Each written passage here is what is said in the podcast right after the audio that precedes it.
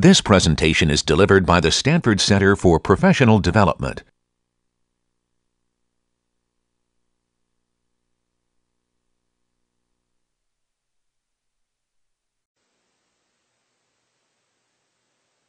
There we go. Hey everyone, uh, welcome. I have two handouts for you today. Um, one practice midterm and its cousin, the practice solution. I have um, I haven't written uh, our midterm yet, but I'll get to that this weekend. Uh, I'm typically very good about imitating the structure uh, of the practice midterm, but I never promise that I will. If I come up with some new idea that I think is fair to test some material, then I go for it. Okay, but the uh, all of those problems uh, on the practice midterm are drawn from previous midterms over the past three years. It's a little longer, just a hair longer than you're likely to see. Typically, it's two, three, or four questions, depending on how intense any one question is. This one has five on it with some short answers. Um, my recommendation, if you, if you can do this, it's difficult to, but if you can take the practice midterm some, during some three-hour block and just write it out in full and then grade your own work, that's a much better way than just saying, looking at the midterm, looking at the solution, saying, oh yeah, that's exactly what I would have done, because it isn't.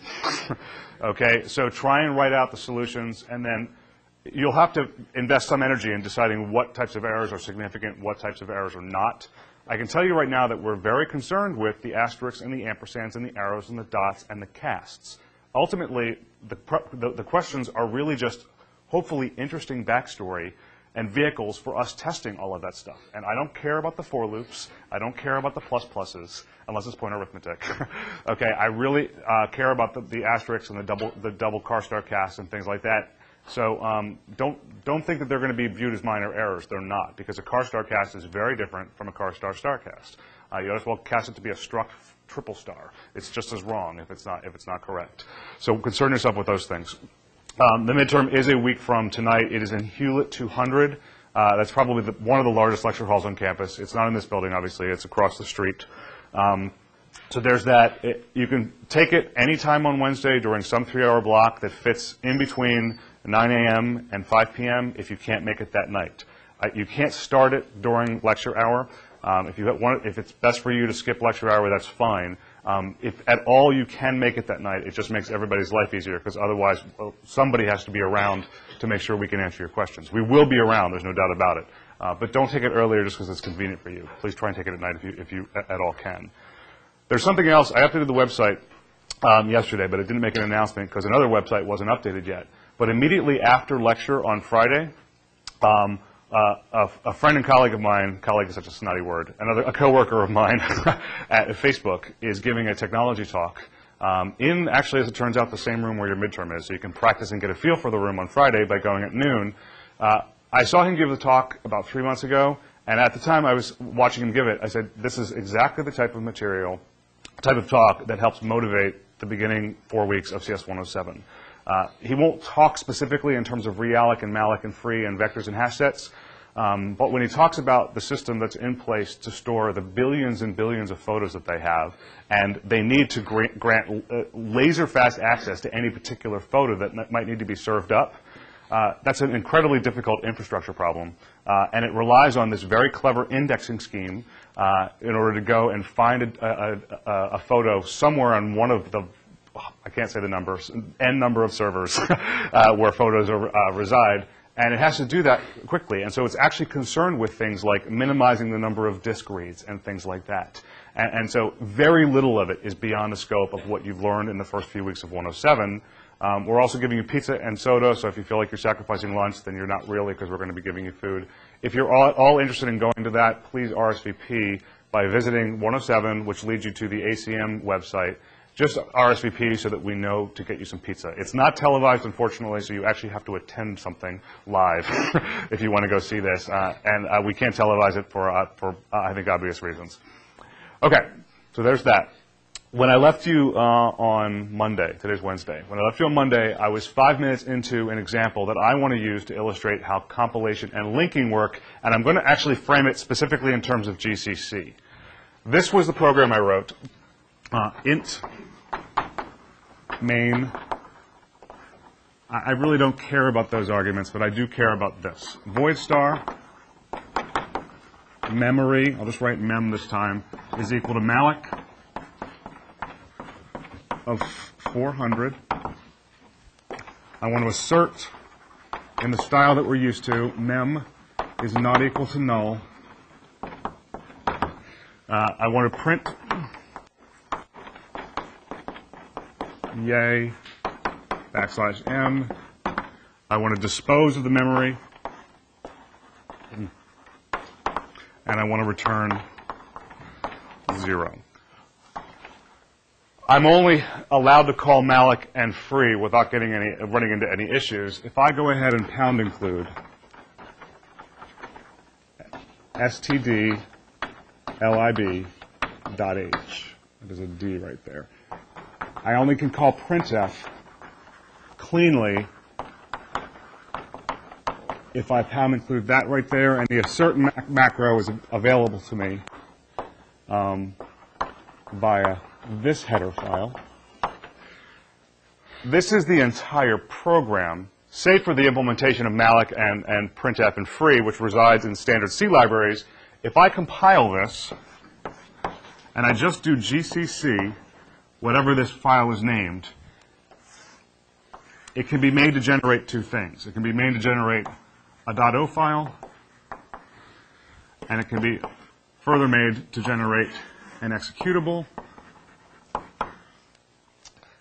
Based on the way this is set up right here, you wouldn't be surprised that there's a call to malloc instruction somewhere inside there, that there's a call to printf, that there is a call to the free function, that eventually there's an RV is equal to zero, and there's a return. Uh, there's actually an SP is equal to SP minus 4 up top. There's the corresponding SP is equal to SP plus 4 right there. Those things should be uh, make sense to you because you know what happens in response to local variable declarations and return values and function calls. Okay? That makes sense to people? If I were to compile this, even though it's not a very interesting program, I compile it, it generates this assembly code.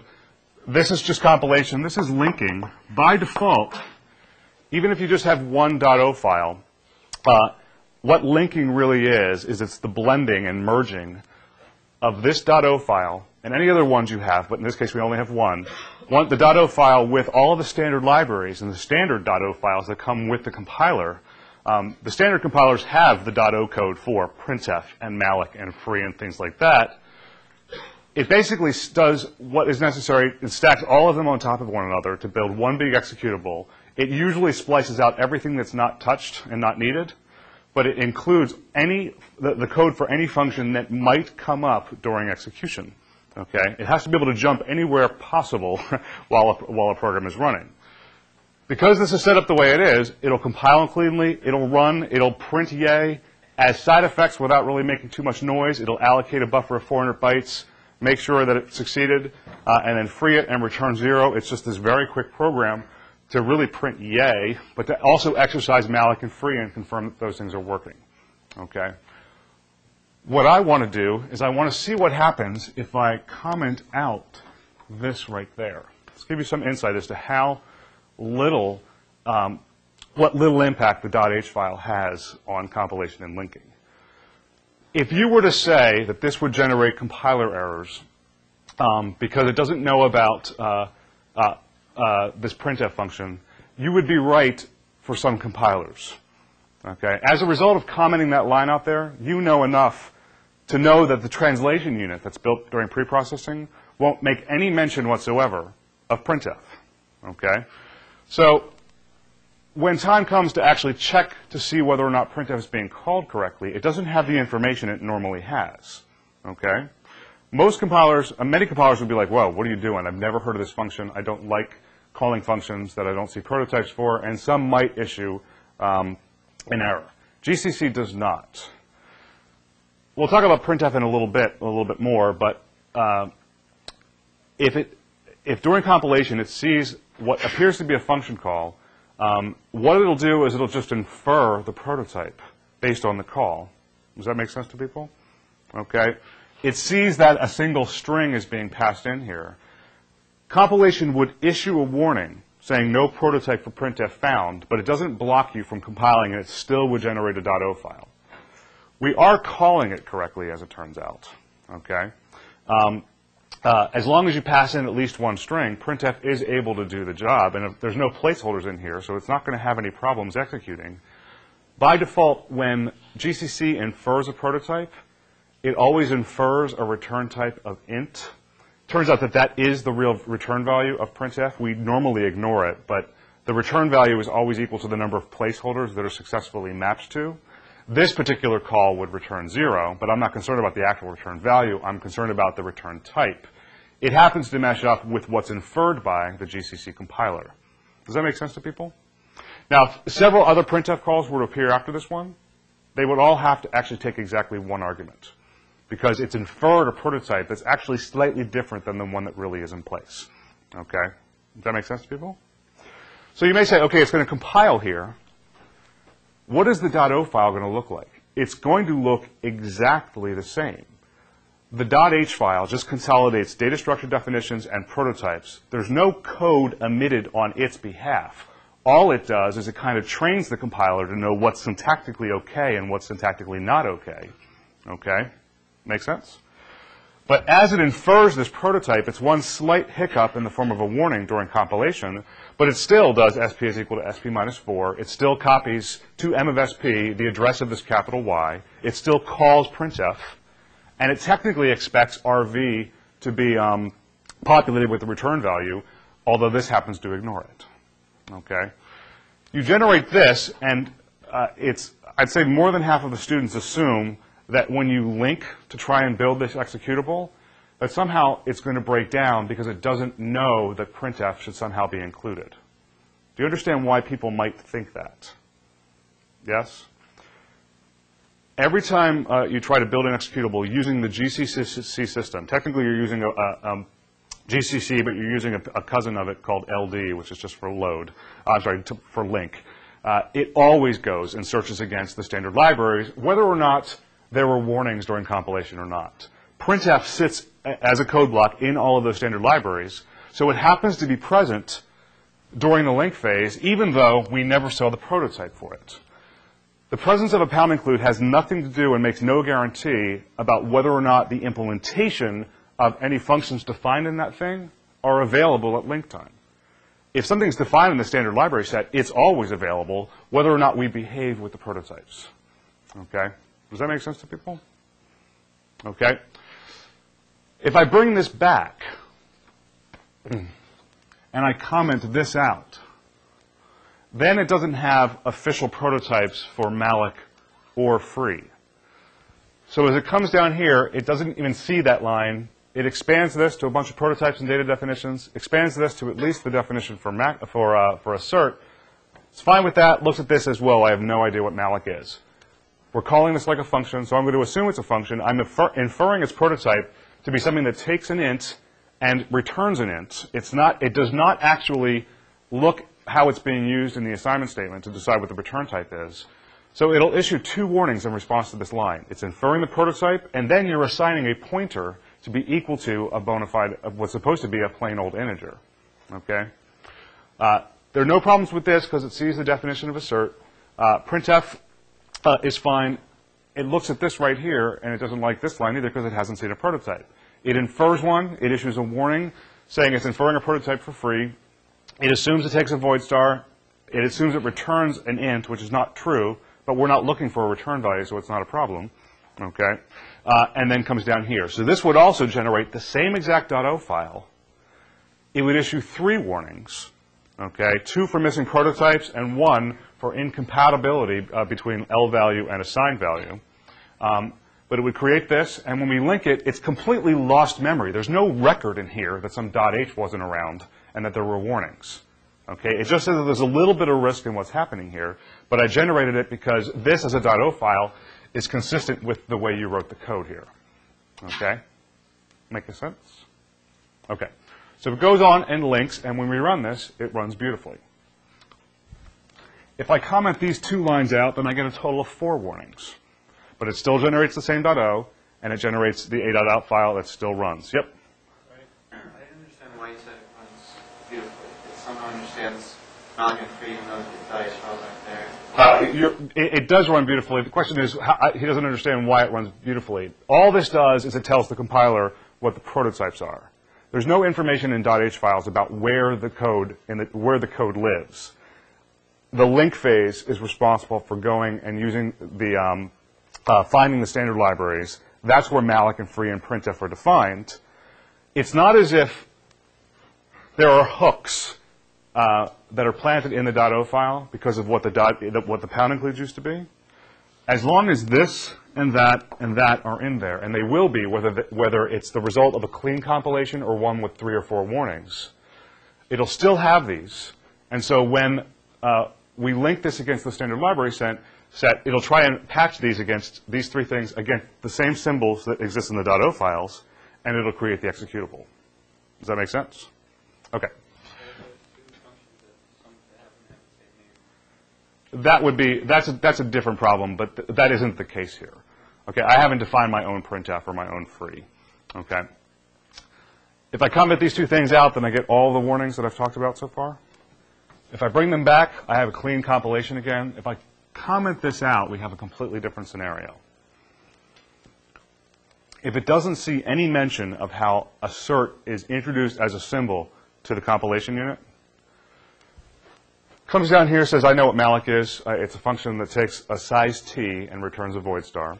Okay? Comes here, it's like, I don't know what assert is. So look at, look at it. If I didn't tell you what assert was two days ago, or I guess, yeah, two days ago, you would say, oh, that must be a function that takes a Boolean and returns a void. Okay?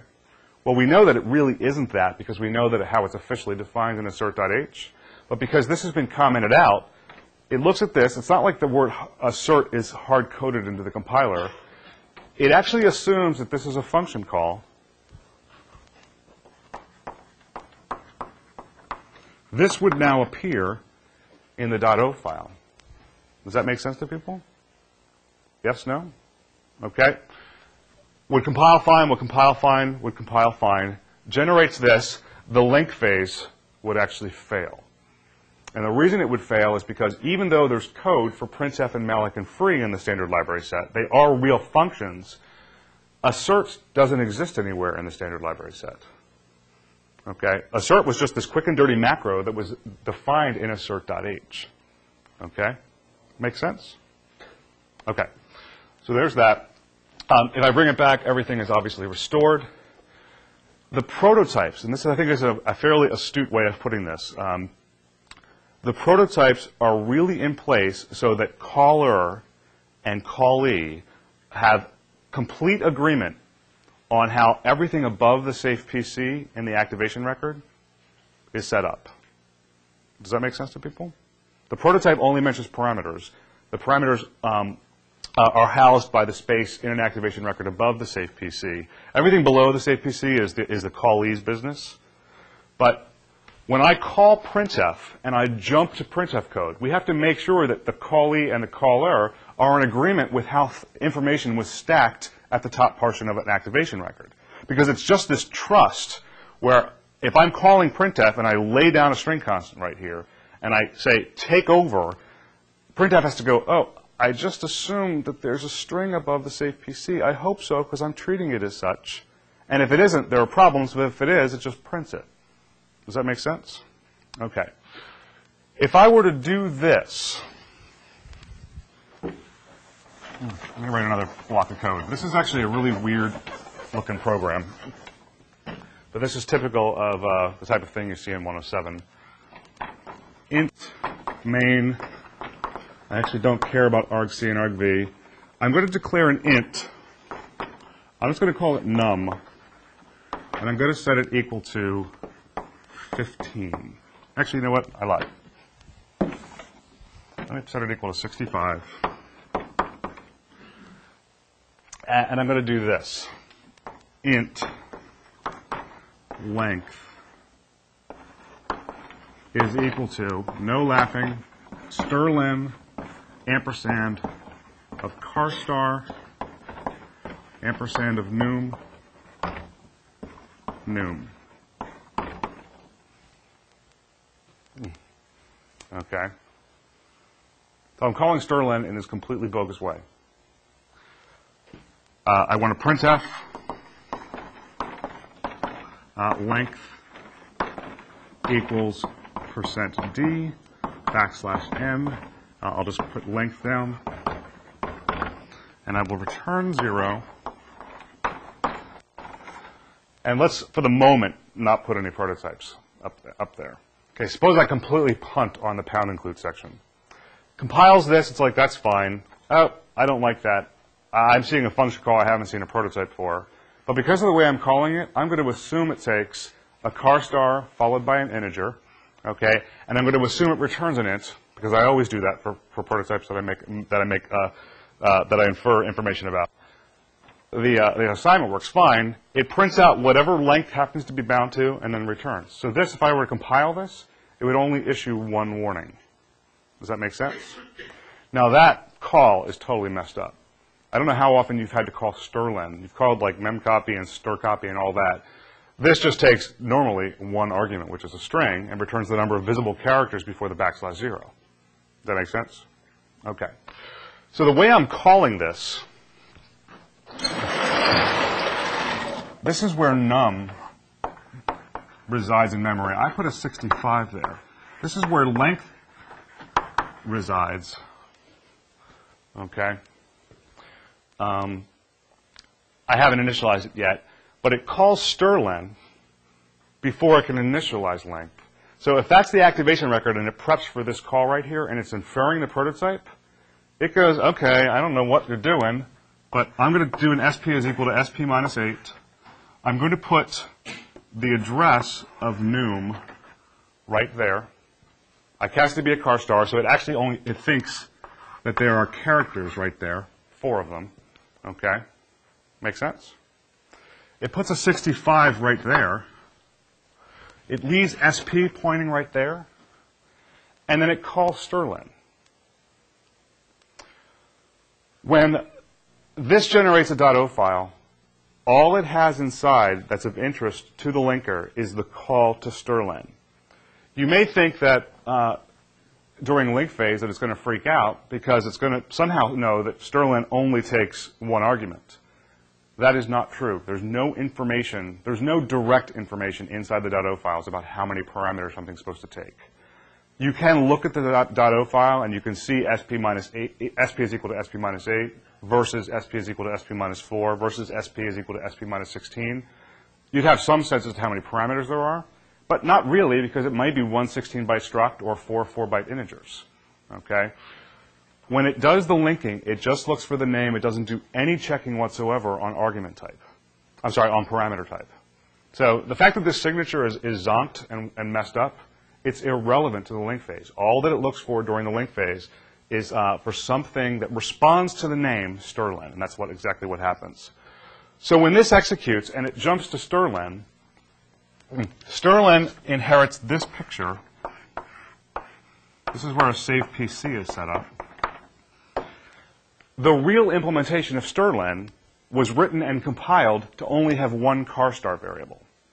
Does that make sense to people? So its assembly code only goes this high.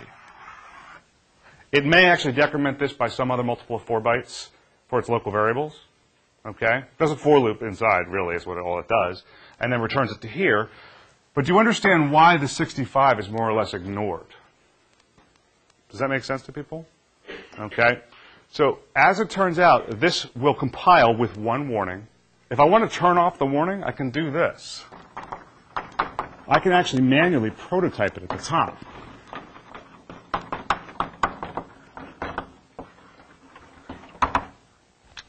That's the type of thing that's, that uh, comes into the translation unit as a, as a result of preprocessing anyway. So if I want to suppress the, um, uh, the warning there and I just manually prototype because obviously I think that's the prototype because that's the way I'm calling it, then I can just do that. Okay. A lot of times you will see people only include the prototype manually uh, the alternative is to pound include this big .h file that slows down compilation. And if you're concerned about, if you have to remake a system 75 times a day from scratch, um, and the number of pound includes actually impacts compilation time, a lot of times you'll just manually prototype things instead of pound including everything. It's a little risky because technically, less egregious but technically incorrect uh, versions of this mistake could actually happen, okay, and cause code to compile that probably shouldn't. But this will now compile cleanly because I said this line is perfectly good as is. When it runs, it calls Strlen. It only thinks about everything below that little arc right there. Okay? It actually treats that as a car star. It has no choice but to do that. We even coached it to think that it's a car star for the call. It's going to return, it's going to bind length to some value. It's going to print it out. Does anyone have any idea what's going to be printed out by this program? Yeah. Zero. Uh, it would be zero on uh, basically many most systems. I'm going to say most, uh, many systems. It would actually print out one on some other systems. Does it count the null character as one? No, it doesn't. It actually doesn't have to do with the null character. I'm assuming that the four byte integer that really resides here is stored this way.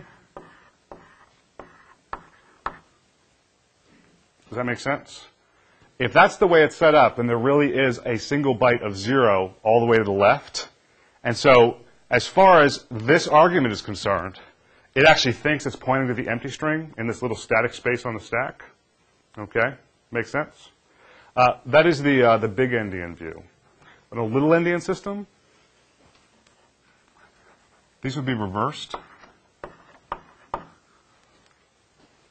Right? And so 65 happens to be a capital A. It doesn't even care that it's 65 so much as it is non-zero. So on little endian systems, this would actually print out length is equal to 1. Okay? Does that make sense? The interesting part is that this is a complete hack. I uh, manually prototyped it right there.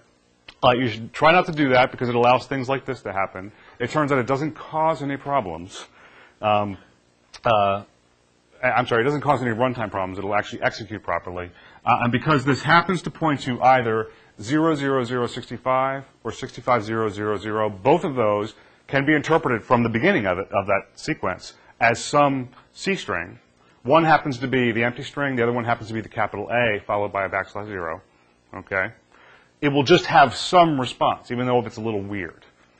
Okay? Make sense? Yep.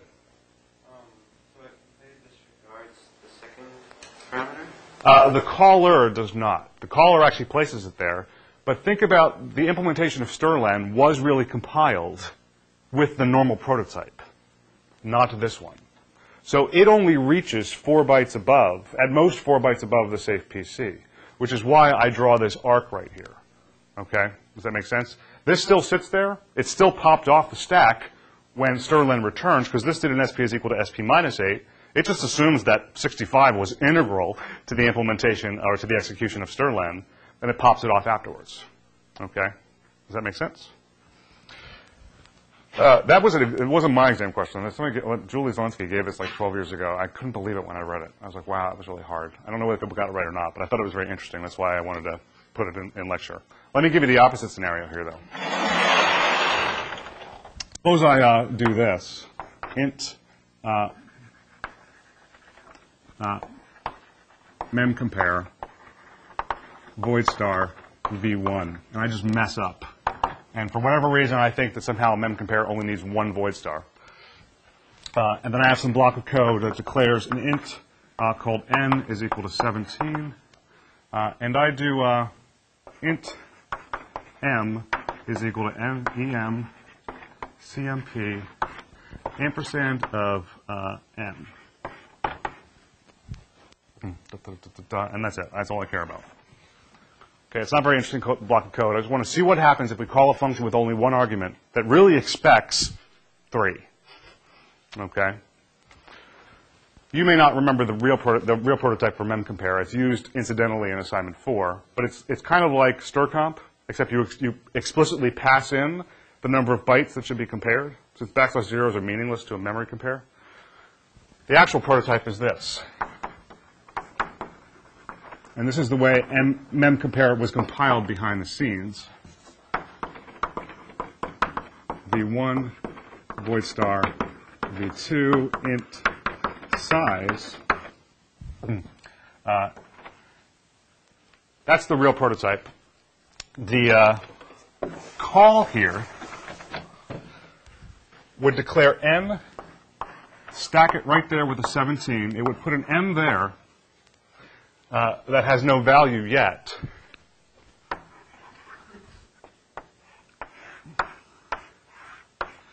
When it calls memcompare according to that prototype, there's a saved PC right there. There's the address of n right there, and this is compiled with the idea that only the four bytes above the saved PC actually are relevant to the implementation of memcompare. Does that make sense to people? When we transfer execution to the real memcompare that has a completely different idea of what the parameter list looks like, it inherits that as a saved PC, and it's like, wow, I have 12 bytes of information above the saved PC. So it just accesses them. Okay? So this overlays the space for V1.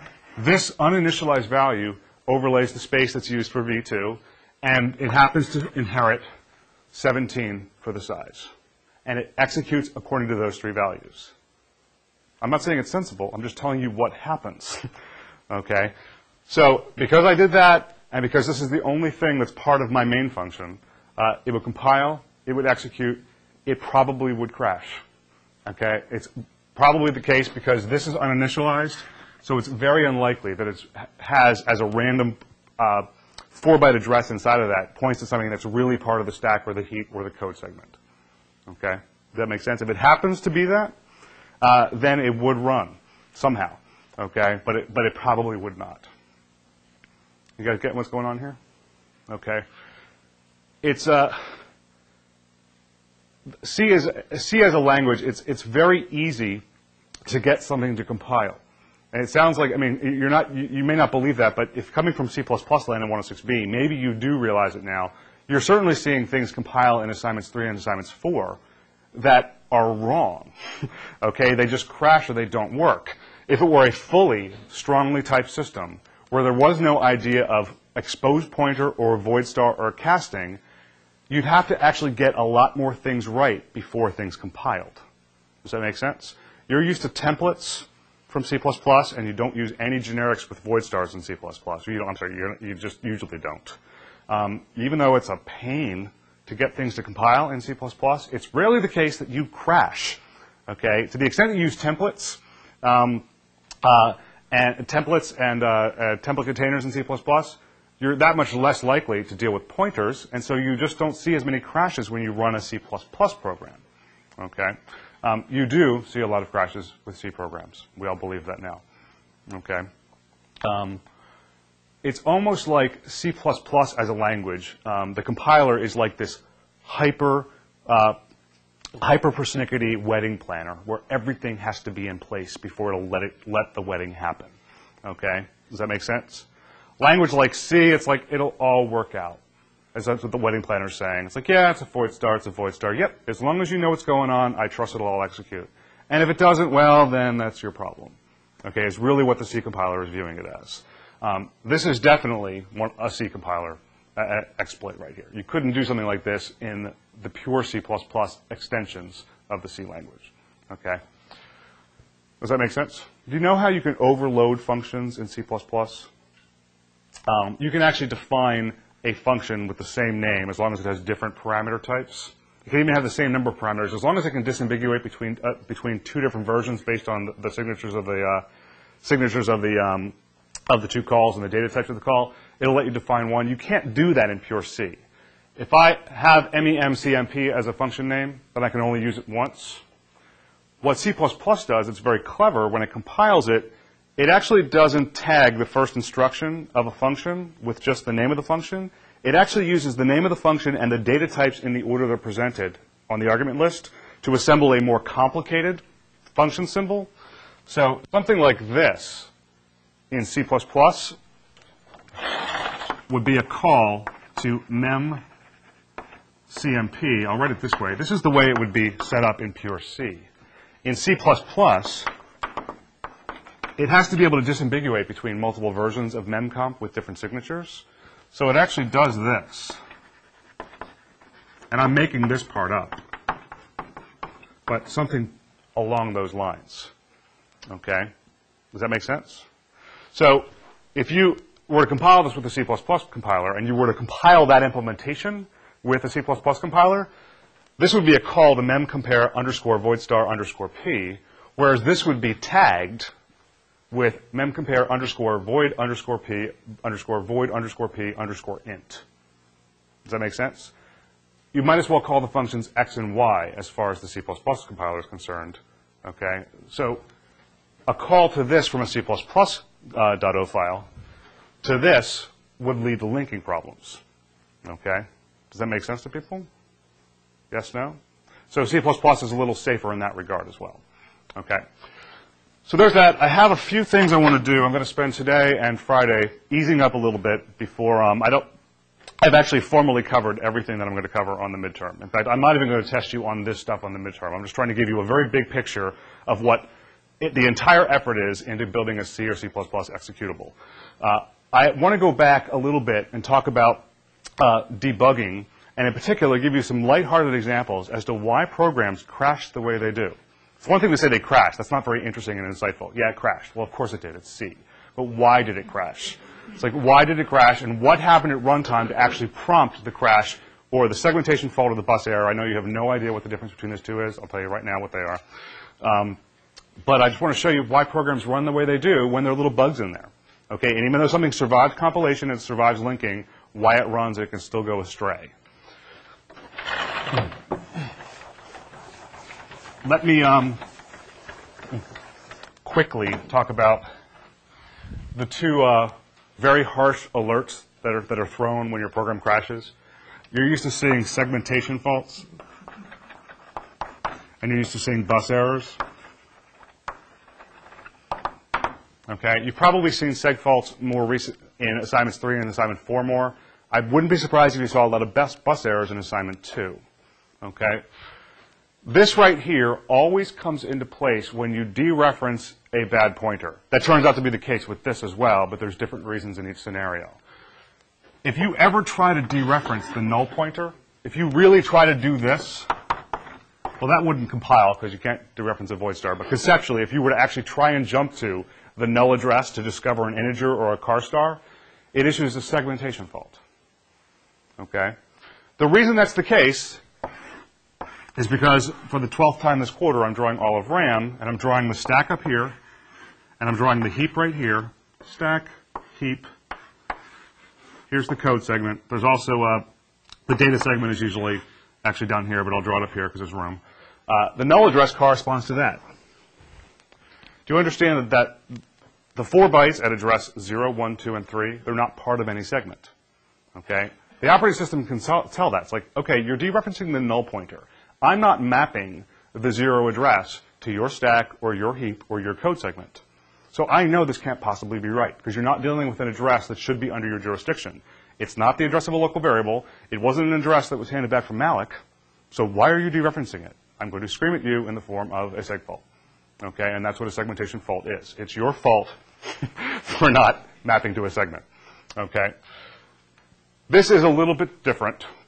Um, bus errors are, are actually uh, generated when you dereference an address that really is somewhere in one of the four segments, but it can tell, or it thinks it can tell, that the address couldn't possibly correspond to what you think it is. If you uh, have an arbitrary address here, void star at VP is equal to whatever it's equal to, and then you do this.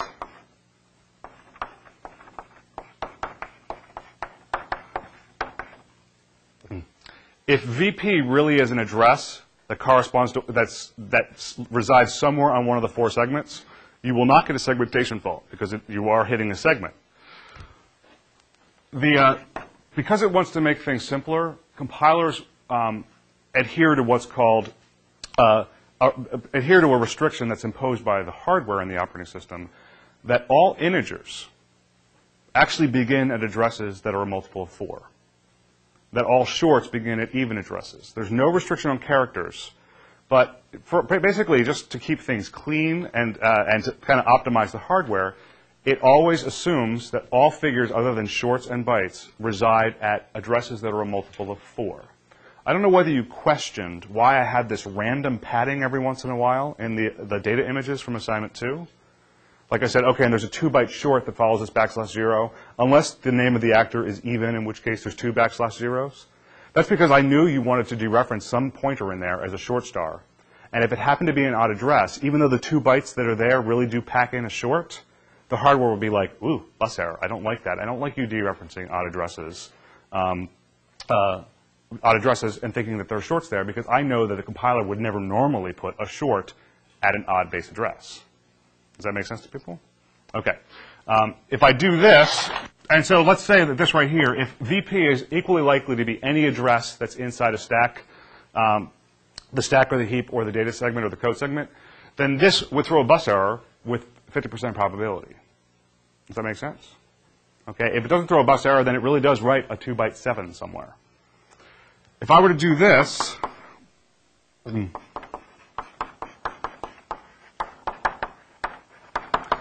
then that would throw a bus error if VP was really part of some segment somewhere, but uh, VP wasn't a multiple of 4. The address 2002, no, it wouldn't put an int there, right? So it's not going to let you start laying down a 4-byte integer at what feels like an odd address, even though it's not really odd. Address 2000 is fine. Address 2004 and 2008, they're great. 2002, no. 2001, doubly, but doubly no. Okay, all of those intervening addresses could not house or be the base address of um, uh, base address of a, uh, of, a of an integer. It's like a, it's like a block where all the all the houses have to uh, have to begin with like, you know, have to be a multiple foreign address. Okay, or one of those snobby neighborhoods where everything's like 100 or 200. Okay, on the, the addresses on the houses. Does that make sense to people? Okay. So when you see a bus error, I- I'm sorry, when you see a seg fault, it's almost always because you have some null pointer. In theory, it can be any address off of a segment, but it's going to be that you're de- either dereferencing null or 4 or 8 or some very small um, null pointer relative address. Okay? Um, bus errors I see less often. Um, it only usually happens when you're dealing with manually packed data, like we saw in assignment two, and you're trying to rehydrate two byte and one byte, um, four byte figures from arbitrary addresses internal to some data image. Okay? Okay. What I want to do now is now that you have that, you have some more information. When you see bus errors and seg faults, at least you have some idea why, what, what's happening. Let me throw some code up on the board.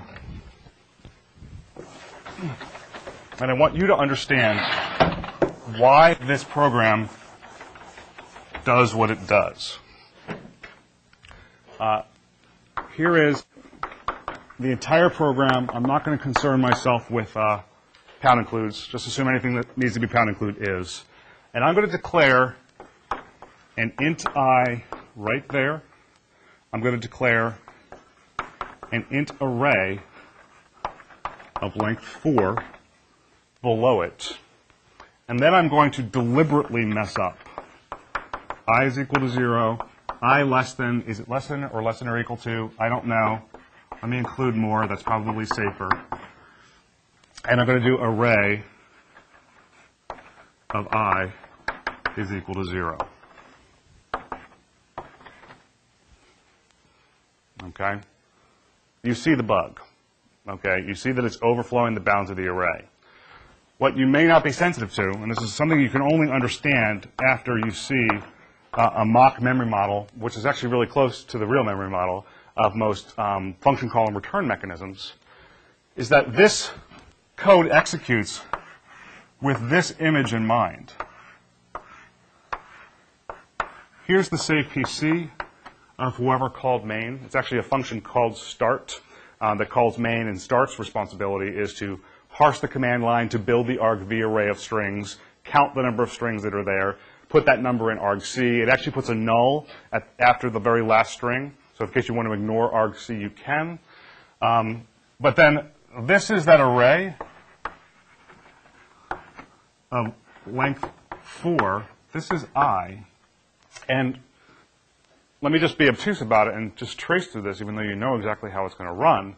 It's going to set this equal to 0. It's going to pass the test. It's going to put a 0 right there. It's going to come around and promote that to a 1. It's going to pass the test. So it actually lays uh, a 0 right there. It succeeds in making this 2 and then 3, and intermittently getting that right there. After it writes that 0, it promotes this to a 4. Okay, and you're like, okay, something's going to happen, and it's probably not good. Comes over here, it passes this test, so it says, okay, I guess, it's not even going to say I guess, it just does it. It doesn't, it's not suspicious. It comes over here and it writes a zero to something that's four integers above the base address of array. So where does it write that zero? Over the four. So it just does that. It comes back up here, and it's like, wow, that's weird. I thought I saw a 4 here before, but I guess it was a, a 0. So I'm going to promote it to a 1. And I'm just going to write a 0 over here. Wow, it's a 0 already. What a coincidence. And it's going to keep on doing this, okay? And it's going to basically start right there, go up here, and it's going to keep on cycling here. How long? Forever. okay? And that's because of the way that everything happens to be packed in memory, that this buffer overflow, technically that's what it is, really does damage. It doesn't actually, uh, it, it kills data. In this case, it happens to get a program to run forever. So this is slightly more complicated version of while true. Okay? Does that make sense to people? Okay. Um, there are other variations on that. Let me just do a couple other things here. Let me just assume uh, I have to change this one line here, so I'll give you a second to recover. Suppose I just do this. Short array. So the picture, the stack frame picture actually changes a little bit.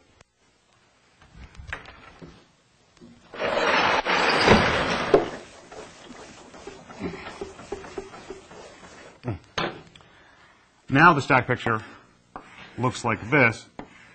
I is still this big fat int, but now there are four shorts packed here.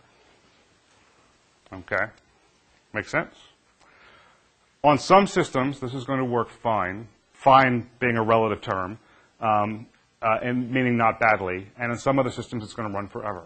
Okay? For very much the same reasons, except that there's a little bit of a size uh, indifference thing here that we have to worry about. This is set to zero, lays a zero down there. This is set to one, lays a, uh, a zero down there. This is set to a big fat two, lays a zero there. Three, puts a zero right there. Then this thing is promoted to a four. I'll put it right there. Let's say it's a big endian system. Okay? So it's really dot dot to dot right there. So if it's a big endian system, when it overwrites the bounds of the array, all it's doing is it's overlaying zeros where zeros already were.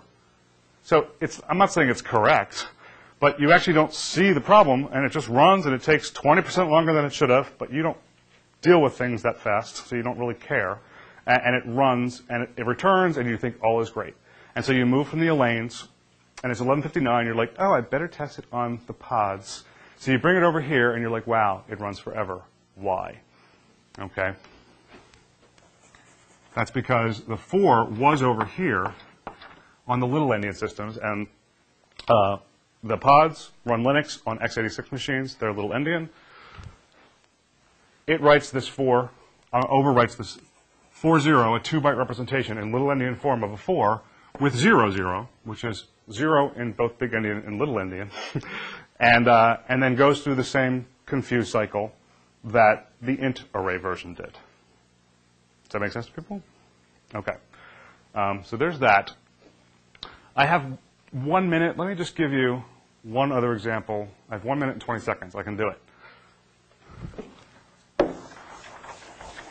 I actually gave this about five years ago on a midterm. I thought it was so clever, and they didn't. So, so uh, I had this as a function. Um, void foo. And I was curious as to what happens when you call foo. Uh, I did this int array of size 4, int i, and then I did this. Don't question why I'm doing it. i less than or equal to 4. The error is the same. Um, the for loop issue is exactly the same. But I do this. And the fact that array is not initialized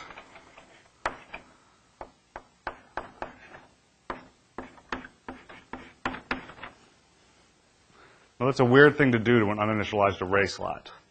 Okay? Notice that the array is above i this time. Okay? So I'm back with all integers. There's my i variable. Here are the four integers that are part of a larger array. Okay? And so it does this, and all it does here, it, this goes from 0 up through 4. It just demotes this by 4, whatever happens to be in there. And because it's allowed to go one iteration too many, right? Whatever happens to be here is also decremented by 4. Now we know what ha- whatever happens to be there. If that's the only set of local variables that I declare, this is the saved PC. Okay? That makes sense to people? So the saved PC, without really knowing, somebody took the saved PC and decremented it by four, uh, by numerically by four. What that means is that this is a pointer which used to point to the instruction after call to foo, something that lets it continue. Somebody said, I'm going to make you unhappy and put you right there. The impact is that this thing returns and the callee wakes up and execution carries forth where the saved PC says it should carry forth from. Somebody moved the piece of popcorn back four feet. And so it says, oh, I have to call foo again. And it does. And it returns like, oh, I have to call foo again. Okay, it just that's exactly what happens. It keeps putting the address of this thing down here, but because of this buffer overflow, it actually keeps decrementing the save PC back four bytes, which means it marches it back one instruction. So you, how you get this interesting, more interesting version of infinite. Not, it kind of is infinite recursion. Right at the end of the, call, the foo call, really, really toward the end of the foo call, it calls foo again. Okay, does that make sense? Okay, so come Friday, I will talk to you about printf and a couple other things, uh, and I will talk about. Um, uh, that's probably it. I'll probably uh, be a nice, easy lecture on Friday. Have a good night.